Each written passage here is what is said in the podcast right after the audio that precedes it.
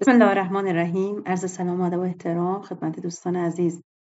ما به لطف خدا به جلسه سوم رسیدیم از وبینار آفلاین. اگر سی روز از شبکه های اجتماعی استفاده نکنیم یا ترک کنیم چه اتفاقی برای ما میفته خب در جلسه گذشته در رابطه با عملکرد مغز صحبت کردیم. در مواجهه با رسانه فعلی که ویژگی هایی داره که نمی‌گذاره همه ابعاد مغز با هم فعال بشه. سرعتی که به انسان داده این رسانه ها چه در خصوص دیدن انواع ویدیوها یا حتی خوندن کتاب مغز رو مجبور می‌کنه که به یه روش متفاوتی عمل کنه و این باعث میشه که همه ابعاد وجودی مغز با هم استفاده نشه. در حالی که در روش های قدیمی افراد با آرامش بیشتری مطالب رو دنبال می‌کردن. با دقت بیشتری کتاب میخوندن. خط به خط رو دنبال می‌کردن با دقت. مفاهیم رو تجسم می‌کردن. تصویرسازی در مغز ایجاد می‌شد. یعنی اون خوندن کتاب خیلی فعالتر از تماشای فیلم یا چیز شبیه اون عمل می‌کرد. اما متاسفانه وقتی همه چی دیجیتال الکترونیکی و کامپیوتری شد تقریبا اون آرامش اون پیوستگی اون تعادل لازم برای اینکه یک محتوا وارد مغز بشه پردازش بشه تجزیه تحلیل بشه و به خورد جان آدم بره دیگه اتفاق نمیافته. متاسفانه برخی از نواحی مغز به این ترتیب تحلیل میره و از عوارضش مثلا تمرکز کمتره. توانایی کمتر برای تنظیم احساسات در لحظه هیجانی شدن در لحظه خوشحال شدن در لحظه غمگین شدن همه اینا مدیریت کنترل احساس رو از انسان می‌گیره. تو تصمیم گیری انسان اثر می‌ذاره و اینها به لحاظ حتی اصطلاحات پزشکی بحث شده که چه تأثیری بر مرکز اجرایی مغز می‌گذارن و این مرکز اجرایی تاثیر مستقیم بر عملکرد اجرایی ما به عنوان انسان داره. خب مثلا توضیح داده میشه که بخشی مغز داره که وقتی ما می‌خوایم روی چیزی متمرکز شیم بقیه عوامل حواس رو خودش خاموش می‌کنه بی توجه میشه نسبت بهش اگر تشخیص بده که اونا اهمیت ندارن. اما وقتی قالب وقت ما صرف کارهایی میشه که واقعا مهم نیستن مغز دچار اختلال میشه و نمی‌دونید به چه چیزهایی باید توجه کنه به چه چیزهایی نباید توجه کنه و حتی وضعیت برعکس پیدا می‌کنه.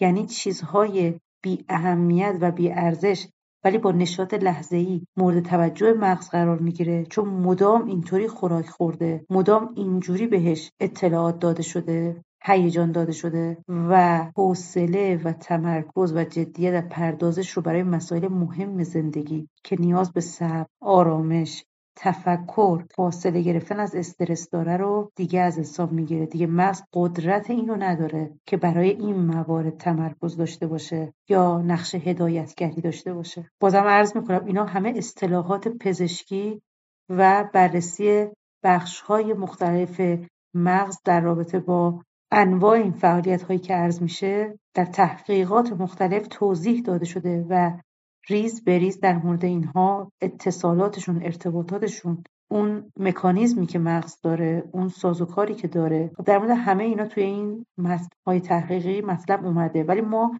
نمی‌خوایم بحث علمی پزشکی بکنیم.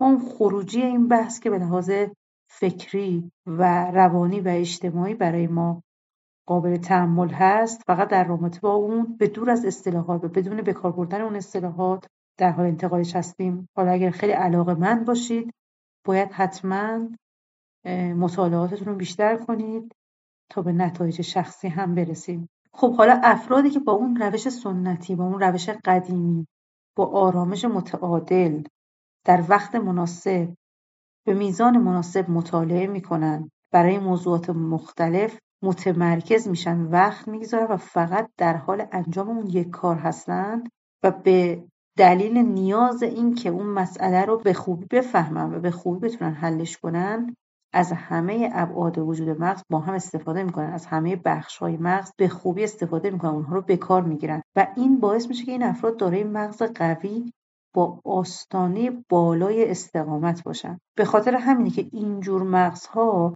عوامل حواس خیلی کمتر روشون اثر می‌ذاره. ما این آدمای متمرکز ترین وقتی تصمیم می‌گیرن روی چیز تمرکز کنن. واقعا چیز حواسشون رو پرت نمی‌کنه. تو حوزه استرس و استرابم خیلی آدمای آرومترین. چون اصلا نوع مدیریتشون مدیریت زمان و مدیریت انرژیشون فاصله ایجاد می‌کنه با استرس و استراب. از کارهای لحظه‌ای مقطعی فاصله می‌گیرن و باعث میشه که اصلا دچار استراب و استرس نشن. اما متاسفانه رسانه های اجتماعی دقیقا برعکس عمل می‌کنن. همه چیزهایی که تا الان در موردش توضیح دادیم و در نظر بگیریم متاسفانه رسانه اجتماعی این کار بر مغز ما می‌کنن. توجه از بین می‌برن. اصلا طراحی شدن برای اینکه شما تماشا کنید دنبال کنید هیجان زده بشین بدون تمرکز چون انقدر اون جذابیت و عوامل حواس پرت کننده داره که نیازی نیست شما تلاشی برای تمرکز کنید. اما متاسفانه این جلب توجه شدید شما رو ضعیف می‌کنه در توجه و تمرکز روی مسائلی که این هیجانات توش نیست ولی مسائل مهم زندگی هست. الان شما یه گوشی کنارتون هست مدام صفحش روشن میشه. پیام چشمک می‌زنه که منو ببین. همین الان ببین. یه چیز جدید یه خبر جدید یه متن جدید یه پیام جدید برای شما اومده. خب قریب به اتفاق افراد همون لحظه کلیک می‌کنن و توی تحقیقات گفته شده اگر این کار به اندازه کافی انجام بشه این توانایی رو داره که متاسفانه به طور دائم به توانایی تمرکز انسان آسیب بزنه. چون انسان اراده نمی‌کنه مدام از عوامل بیرونی حواسش به یه چیزی جمع میشه یا از یه چیزی پرت میشه. خب حالا اینجا یه خبر خوب برای آدمهایی با سن بالاتر هست و یه خبر بد برای افراد با سن کمتر. اگر مهار نشدنی دارن از این شبکه های اجتماعی استفاده می‌کنن و زمان و عمر در اختیارشون نیست. کنترل و مدیریت ندارن در تحقیقات توضیح شده که اگر قبل از دیدن این تلفن های هوشمند به سن 25 سالگی رسیدن افراد وضعیت مغزشون خیلی بهتر از کساییه که از سنین کمتر با این قابلیت های تلفن همراه مثل شبکه های اجتماعی مرتبط شدن و درگیر شدن. چون میگن تا این سن دیگه تقریبا مغز به اون نقطه توانایی های خاص خودش رسیده باز آسیبش خیلی کمتر میشه. اما بچههایی که از سن دو سه سالگی چهار سالگی تمام وقت سرشون تو این گوشی هاست برای بازی ها برای چیزهایی که حتی خانواده در اختیارشون قرار میدن برای اینکه بچه حواسش پرت بشه یا شیطنتش کمتر بشه متاسفانه بخش های جدی مغز اینها به کار گرفته نمیشه و اون بخش سالم مغز که نیاز به یک پارچگی کامل داره یعنی اون شبکه ای که توضیح دادیم که همه اینا باید با هم اتصال پیدا کنن و ارتباط پیدا کنن که انسان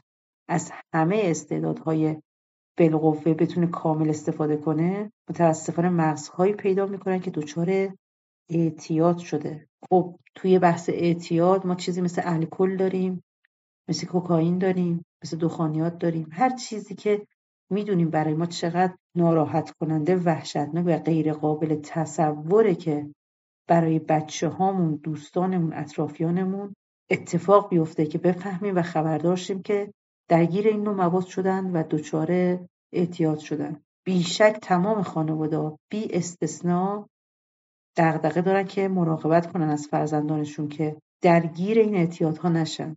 اما متاسفانه رسانه های اجتماعی که توضیح دادیم تو تحقیقات محاسبه شده که تأثیری برابر با انواع مواد اعتیادآور دارن. یعنی به همون اندازه مخربند ولی خب با یه روش متفاوت کسی جلوی این رو نمی‌گیره. یا محافظ و مراقبت از فرزندش دوستش همسرش در این خصوص نداره که بهش آگاهی بده. چون خب مردم می‌دونن که مثلا چه می‌دونم اون تنباکو اون الکل اون مشروب اون قرص های روانگردان اون مواد مخدر اینها قطعا و صد درصد اعتیاد آورند. و می‌دونن معتاد دچار چه ابتلاعاتی هست. به خاطر این به شدت دوری می‌کنن. اما خب در مورد رسانه های اجتماعی اصلا نمیشه به این راحتی اینجوری برای مردم توضیح داد. ولی محققان حتی پزشکان میگن که در مورد این رسانه های اجتماعی و دستگاه های الکترونیکی ما از عوارض واقعیش خبر نداریم. یعنی مردم نمی‌دونن واقعا چه بلایی سر مغز انسان ها میاره. به خاطر این متاسفانه خیلی از این دستگاه الکترونیکی به عنوان یه ابزار آروم کردن بچه یه چیزی مثل پرستار بچه. تمام آموزش ها رو با اینها می‌خوان به بچه منتقل کنن. بچه رو جلوی این دستگاه می‌گذارن و مادران میرن. چقدر خبر رسیده که بچه ها چه برنامه هایی دانلود کردن چه بازی هایی دانلود کردن چه چیزهایی دیدن که نباید تو این سن براشون اتفاق میفته بازم توضیح بدیم. خود تکنولوژی خود این ابزار وسیله هستن. و خیلی از امکانات رو برای ما فراهم کردند که در رشد و تعالی و موفقیت ما در کسب دانش گسترش دانش واقعا کمک کننده است. ولی برای خیلی ها فراموش شده که این صرفا یه ابزاره و اون کسی که باید پشت این ابزار بشینه انسانیه با یه عقل کامل که بدون چگونه باید از این ابزار استفاده کنه تا چه حد باید استفاده کنه. چه زمانی باید استفاده کنه؟ تو چه سنینی باید استفاده کنه؟ اینکه آموزش ببینن که آیا این بر کیفیت زندگی انسان تاثیر می‌گذاره؟ چجوری رو احساسات مردم تاثیر می‌ذاره؟ اینا رو ما باید بدونیم. الان یه سری دردهای مشترک افراد دارند که وقتی دنبال منشأش میگردیم می‌بینی همه تو اینستاگرامن. خود فرد میگه من از وقتی که تو اینستاگرام هستم اعتماد به نفسم کم شده. از قیافه خودم خوشم نمیاد. از تیپ و اندام خودم خوشم نمیاد.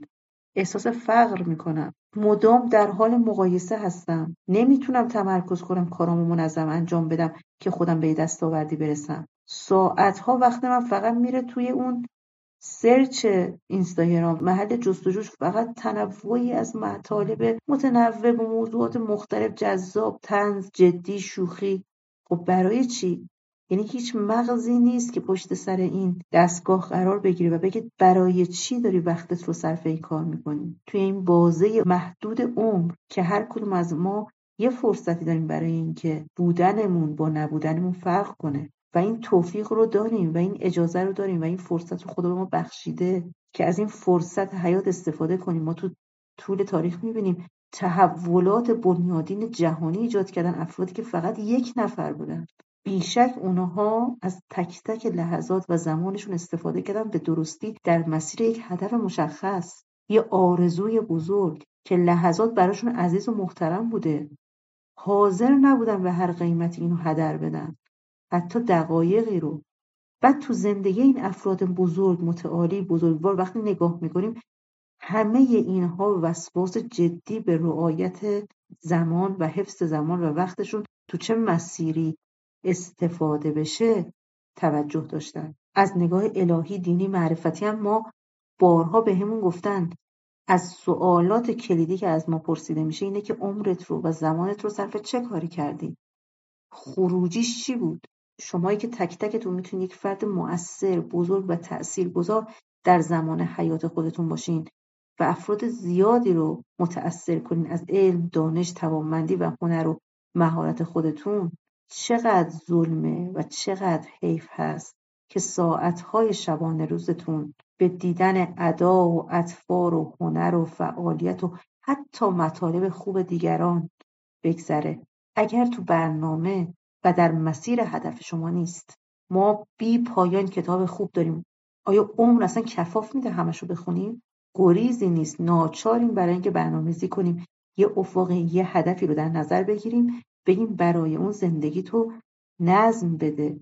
روزی تو نیاز داری دو ساعت برای این کار وقت بگذاری و وقتی آدم برکتش و آثارش و فوایدش رو می‌بینه حساستر میشه. خب چرا اون یه ساعتم که می‌خوام اونجا اطلاف وقت داشته باشم برای این کار نگذارم؟ اینطوری میشه که امیر کبیر میشه امیر کبیر که ظرف مدت سه سال کارهای بزرگ و بنیادین می‌کنه که هنوز آثارش در کشور ما هست. و ما می‌بینیم کسانی که با یاران زیاد با تعداد افراد زیاد سالها میگذره هیچ کار موثری انجام نمیدن. چرا؟ به خاطر اینکه معلوم نیست زمانشون داره صرف چی میشه. حالا این ابتلا و این بیماری فراگیر شده. از بچگی که این فرد معلوم نیست می‌تونه چه آینده درخشانی داشته باشه و چه نقش بزرگی در سرزمینش کشورش برای مردمش در جامعش ایفا کنه صبح تا شب صرف بازی و هیجانات و سرگرمی بشه. که اصلا حوصله نداشته باشه و ما تجربه کردیم. مثلا مغزش نمی‌کشه که موضوعات جدی باش مطرح بشه. خب حالا پس ما دغدغمون اینه که باید ببینیم چجوری می‌تونیم اولا سطح مغز رو از این وضعیتی که هست بهتر کنیم یا اگر دچار یه مغز ناقص شدیم چیکار کنیم که از این وضعیت جدا بشیم خلاص بشیم بتونیم بهبود بدیم خودمونو. پس اینجا باید این سوال رو با جدیت مطرح کنیم. اگر رسانه های اجتماعی و دستگاه های الکترونیکی به مدت سی روز کنار بگذاریم چه اتفاقی واقعا میفته با همه این عوارضی که داریم می‌بینیم اگه یه دفعه سی روز از همه اینا جداشیم انسان چه اتفاقی برای مغزش روحش و جسمش میفته خب احتمال خیلی زیاد خلق و خوی بهتری پیدا می‌کنه. این مشاهده شده تو افرادی که این کارو کردن. اضطراباشون کم شده نگرانی هاشون ترس هاشون مقایسه کردن هاشون توجهشون بهتر شده. اول خود سختی کشیدن یواش یواش یه چیزایی رو دیدن ما تا الان بهش توجه نمی‌کردیم. مهارت های فکرشون بهبود پیدا کرده. فرصت کردن به موضوعات دیگه ای بپردازن. فکر کنن وقت بگذارن. وقتی یه مدت آدم فقط با خودشه دیگه دستش نمی‌رسه که لحظه به لحظه فقط مطالب و اخبار و نظرات و افکار دیگران رو بخونه این کمک می‌کنه که یواش یواش مغز فردی فعال بشه. بعضیا حتی نمی‌تونن فکر کنن یعنی نمی‌تونن ساعتی یک جا بشینن تفکر کنن. میگن برای ما توضیح بده چه شکلی میشه تفکر کرد. ولی این فاصله گرفتن باعث بهبود این توانایی میشه و طبیعتا بهبود تمرکز و توجه مهارت‌های فکری بهتر. این بهرهوری اون فرد رو بهبود میده. حتی ممکنه بسته به حالا اون نحوه استفاده از رسانه‌های اجتماعی عزت نفس اون فرد بهبود پیدا کنه. ببینید عین یه حالتی میمونه که آدم تلس شده آدم سحر شده. وقتی اون تلس و سحر از بین میره یه دفعه آدم به خودش میاد. از اون اسارت از اون وابستگی شدید وقتی جدا میشه یه دفعه احساس استقلال می‌کنه. با خودش میمونه داشتم چیکار می‌کردم؟ واقعا عمرم داشتم صرف چه کاری می‌کردم؟ و وقتی این حالت به آدم دست میده وقتی متوجه میشیم که وقت بیشتری برای چیزهایی داریم که واقعا مهمن همین ممکنه باعث بشه که انسان حس رضایت از خودش درش زنده بشه درش ایجاد بشه. زندگی بیشتر به چشمشون بیاد بیشتر قدردان زندگی و همه چیزهایی که توش هست و واقعی نزدیک به اونهاست نه مجازی نه دور واقعا قدردان اون بشن. یعنی با کنار گذاشتن تلفن ها این رسانه های اجتماعی خودشون واقعا توی تحقیقات دیده شده مشاهده شده که بهبود چشمگیری تو کیفیت زندگی افراد ایجاد شده. حتی نصفی از این آدمایی که حالا در یک تحقیقی مورد توجه نظر و کنترل قرار گرفتن نیمی از اونها متوجه پیشرفت های چشمگیری در خودشون شدن. خب قطعا این به این معنا نیست که ما رسانه های اجتماعی رو بذاریم کنار تلفن همراه رو بگذاریم کنار اینا بدن. ما اصلا مطلق باید بریم مثلا در قار و کوه و بیابون زندگی کنیم. نه. فقط بحث اینه که الان اینها چیزی فراتر از ابزارهای مورد نیاز انسان برای یک زندگی واقعی شدن. یا آدم کلا شخصیتشون مجازی شده. بیشتر توی دنیایی هستن که پیرامونشون نیست. خیلی از افراد تصوری که از جامعه خودشون دارن تصوری که از حقیقت جامعه خودشون و جوامع دیگه دارن فانتزی غیر واقعی حتی کاذبه به خاطر اینکه همه اخبار و اطلاعات رو دارن از داخل اون شبکه ها و فضای مجازی دریافت می‌کنن. در حالی تو دنیای خودشون یک لحظه چشم باز کنن تو خیلی موارد شرایط خیلی بهتر و عادیتر از اون چیزی که دارن توی اخبار و رسانه ها دنبال می‌کنن. خیلی ها حالشون بده خیلی ها افسرده شدن. خیلی امید ندارن به آینده از شدت بمباران افکار منفی در این شبکه های اجتماعی. در حالی که خودشون میگن ما واقعا تو زندگی هیچی کم نداریم. ولی چون ذهنشون خراب شده فاسد شده حالشون بده عملا نمی‌تونن بهره ای ببرن از اون چیزهایی که دارن و بتونن درست استفاده کنن برای اینکه هرچی هستن اون رو ارتقای بیشتری بدن. پس این تکنولوژی این ابزار قرار بوده در دست ما باشه برای حد مورد نیاز استفاده برای بهتر کردن زندگیمون اما متاسفانه های اجتماعی کاری که کرده اینه که ما رو تبدیل به ابزار دیگران کرده. یعنی دیگران از ما استفاده می‌کنن برای اینکه پول در بیارن برای اینکه سود بیشتری ببرن. ما بیننده هایی هستیم که باعث ایجاد پول و درآمد برای اونها میشیم. برنامه هایی رو می‌بینیم در یوتیوب در جاهای مختلف که بینندگان بسیار زیادی میلیونی داره. صفحاتی در اینستاگرام که مخاطبین میلیونی داره ولی مزخرف ترین محتوا رو داره. فقط تنز محضه ادا و اطفاره. یعنی هیچ مطلب مفیدی تو دل این نیست. ولی بینندگان زیادی داره و این بیننده ها تک تکشون دارن. از در واقع عمرشون رو میفروشن. پولی سودی درآمدی میشه برای اون کسانی که این شبکه های اجتماعی رو میگردونن. این صفحه رو ایجاد کردن و لذتش رو می‌برن. چون حتما در جریان هستین که اونها با جذب مخاطب بیشتر پول بیشتری از این شبکه های اجتماعی در میارن. پس اگر تصمیم می‌خواین بگیرید باید بدونید این تصمیم باید یه تصمیم با کیفیت باشه.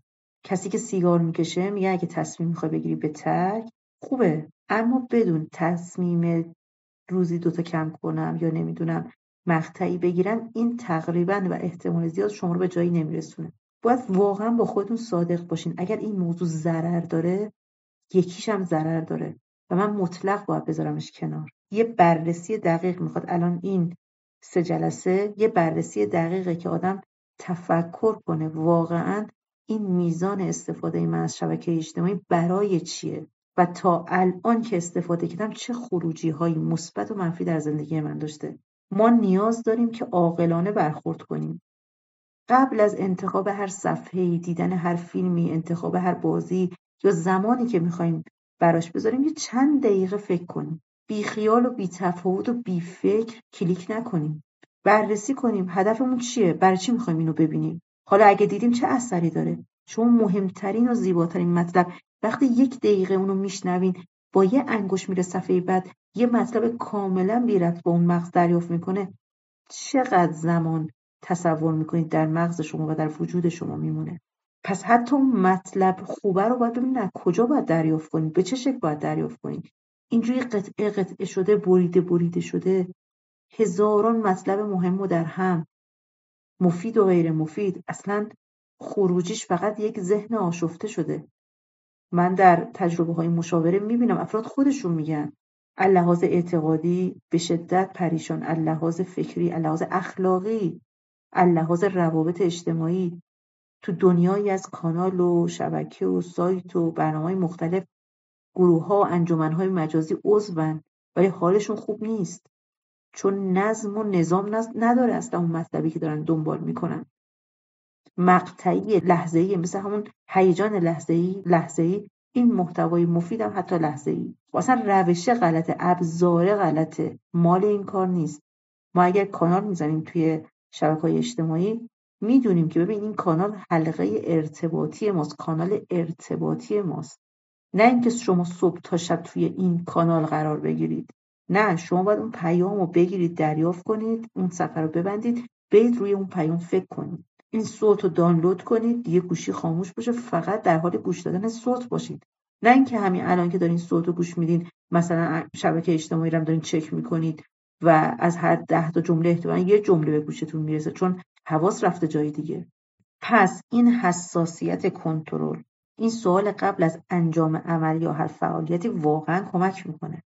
خیلی موقع آدما منصرف میشن دیدن یک فیلم یک صحنه یک برنامه فقط به خاطر اینکه قبلش به خودشون بگن برای چی؟ خیلی جالبه تو تعاریف دینی معارف اسلامی تقوا معنیش اینه. یک لحظه قبلش با خودت صبر کن و بپرس این کار رو انجام بدم یا ندم تقوا یعنی خیشتن داری یعنی خودتو کنترل کن. همجور هرچی اومد انجام نده مرتکب نشو درگیرش نشو. بعضی موقع ها این راننده های کامیون و اینها یه چیزایی می نویسن خیلی بعضیش خیلی معرفتیه پشت این کامیوناشون یه موقعی یه چیزایی هست که از هزاران کلاس درس بیشتر رو آدم اثر می‌ذاره. سالها پیش بود من یادمه یکی از این ماشین ها توی جاده ما داشتیم می‌رفتیم روی کامیون نوشته بود به چشمانت بیاموز که هرچی ارزش دیدن نداره. یعنی اینکه ما لحظاتی تو فکر فرو بریم که واقعا اینطوریه. این چشم اگه یه سری چیزا رو دید نمی‌تونه دیگه یه سری چیزا رو ببینه. لیاقت و توفیقش رو از دست میده. این گوش اگه یه چیزا رو شنید ظرفیت و درکش رو از دست میده که چیزای مهمتر رو بشنوه. میشنوه. احساسی نسبتش نداره. درک و دریافتی نداره. چون تمامش با چیزای دیگه پر شده و جای دیگه برای مسائل متفاوت نداره. تو معارف دینی به ما میگن که ما آزاد نیستیم برای هر نوع عقیده ای در حالی که تو زندگی اجتماعی غربی این جزو امتیازات بشره که همه آزادن در عقایدشون. ولی توی معارف دینی دقیقا برعکسه میگه که انسانها آزاد نیستن در عقایدشون. چرا؟ چون میگن که ممکنه یه عقیده ای وارد ذهن شده باشه و اون عقیده باطل باشه و این مسیر زندگی شما رو به سمت قهقرا ببره و باعث نابودی یک زندگی متعالی بشه. پس نه شما آزاد نیستین در هر عقیده ای باید برین بررسی کنین ببینین عقیده چیه شاید اون عقیده باطل باشه.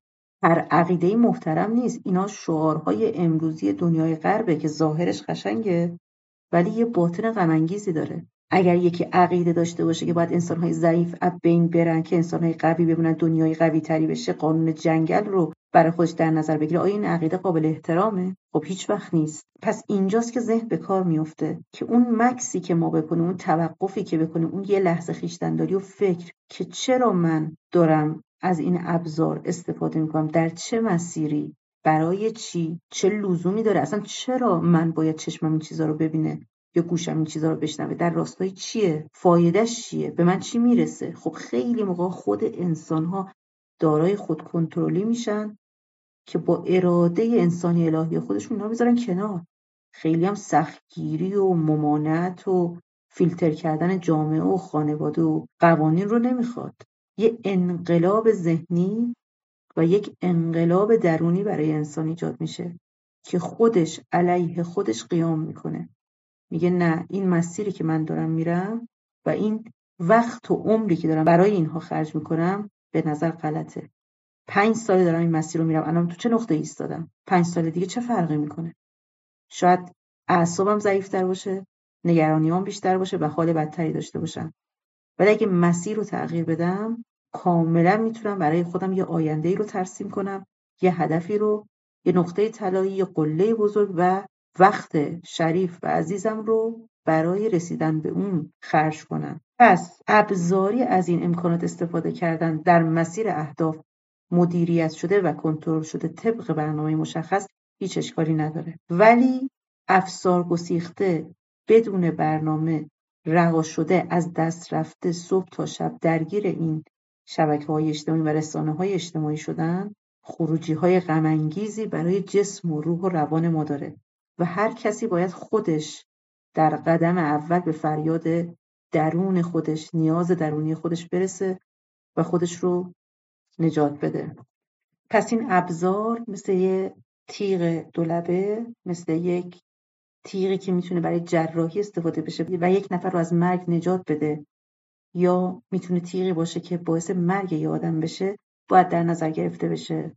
و اینکه مهمه که تو دست چه کسی باشه. اگر ما احساس می‌کنیم که اون کنترل و مدیریت لازم رو نداریم همین الان باید یک تصمیم کبرا بگیریم و برای چگونگی استفاده و موضوعات استفاده شده برای این رسانه های اجتماعی یک برنامه درست یک زمان درست و منطقی. وقتی همه کارهای جدی زندگیمون رو انجام دادیم و حتی محدوده زمانی. ما بیشتر عمرمون در دنیای واقعی باید بگذره نه در دنیای مجاز. پس از این موضوع کنترل شده می‌تونیم به عنوان ابزار استفاده کنیم. یک ابزار کاملا هم مفید اما مدام و متصل در کنترل و خیشتنداری خودمون باشیم برای اینکه قضیه برعکس نشه. یعنی به خودمون نیاییم که از وجود ما روح ما افکار ما داره استفاده میشه. ما شخصیت ابزاری پیدا کردیم برای دیگران که دیگران به اهداف و آرزوها و خواسته هاشون برسن و عمر ما توی این مسیر خدایی نکرده تباه بشه. انشاءالله که این محتوا به کار شما اومده باشه. انشاءالله که تأثیری در اون انقلاب ذهنی در شما داشته باشه که در مسیر این محتواهایی که در کانال داریم آموزش می‌بینیم این هم بخش مهمی از زندگی ما باشه که کنترل کنیم و مدیریت کنیم دزدان زمان رو. برای اینکه از این عمر از این فرصت عمری که خداوند به ما هدیه داده و قابل بازگشت نیست به بهترین نفع استفاده کنیم و بهترین خروجی رو داشته باشیم. ما در روایت دینیمون هم داریم که دعا کنید. خدای من تو مسیری قرار بده که روز حساب قرار در موردش ازم سوال بپرسید و این حساسیت عمر ما رو و زمان ما رو خیلی خیلی بیشتر می‌کنه. انشاءالله که در مسیر حق درست و متعالی عمرتون رو به بهترین نحو استفاده کنین و از این سرمایه یه سود سرشار و یه ارزش افزوده داشته باشیم که در روز حساب بتونیم عرضه کنیم. موفق باشیم